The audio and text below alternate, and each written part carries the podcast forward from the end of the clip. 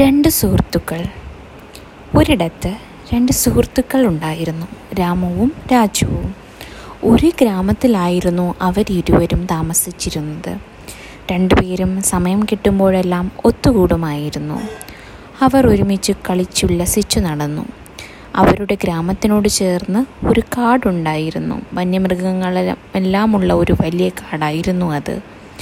ഒരു ദിവസം രാജു രാമുവിനോട് ചോദിച്ചു നമുക്ക് കാട്ടിൽ പോയാലോ? അവിടെ നിറയെ പലതരത്തിലുള്ള പഴങ്ങളുണ്ട്.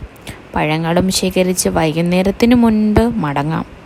ഇത് കേട്ട രാമോവിന് സന്തോഷമായി. അവൻ പറഞ്ഞു തീർച്ചയായും നമുക്ക് പോകാം. എനിക്കും കാട്ടിൽ പോകുന്നത് ഇഷ്ടമാണ്. കൂടാതെ നമുക്ക് നിറയെ പഴങ്ങളും കഴിക്കാമല്ലോ. അങ്ങനെ അവരിരുവരും കൂടി കാട്ടിലേക്ക് പുറപ്പെട്ടു.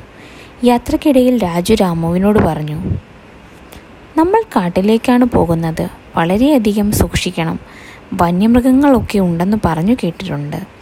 ഇത് കേട്ട രാമു പറഞ്ഞു നീ പറഞ്ഞത് ശരിയാണ്. നമുക്ക് ശ്രദ്ധിച്ച് മുന്നോട്ട് പോകാം. അങ്ങനെ അവർ കാട്ടിലെത്തി. അവിടെ മരങ്ങളിൽ നിറയെ പലതരത്തിലുള്ള പഴങ്ങൾ നിൽക്കുന്നു. ഇത് കണ്ട രാജുവും രാമുവും അത്ഭുതപ്പെട്ടു.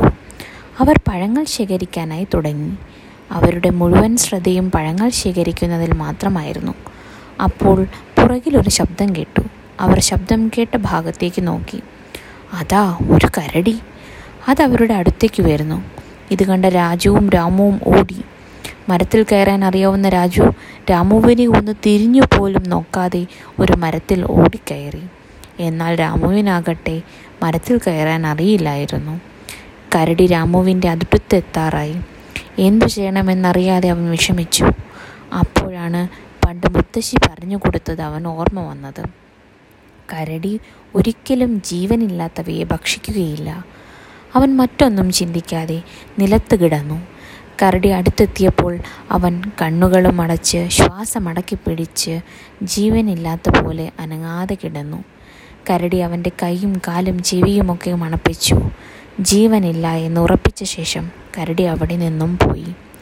രാജു മരത്തിന്റെ മുകളിലിരുന്ന് ഇതെല്ലാം കാണുന്നുണ്ടായിരുന്നു. കരടി പോയി കഴിഞ്ഞെന്നുറയപ്പായപ്പോൾ രാജു മരത്തിൽ നിന്നും പതിയെ താഴെ ഇറങ്ങി.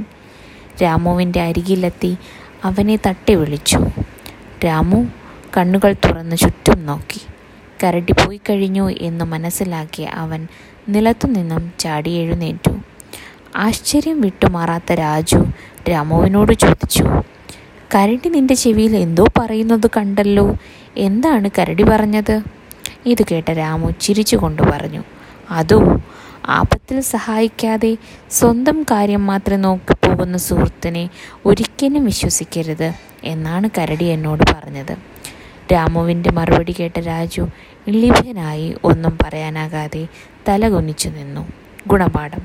ഏതു സാഹചര്യത്തിലും നമ്മോടൊപ്പം നിൽക്കുകയും പിന്തുണയ്ക്കുകയും ചെയ്യുന്നവരാണ് യഥാർത്ഥ സുഹൃത്തുക്കൾ.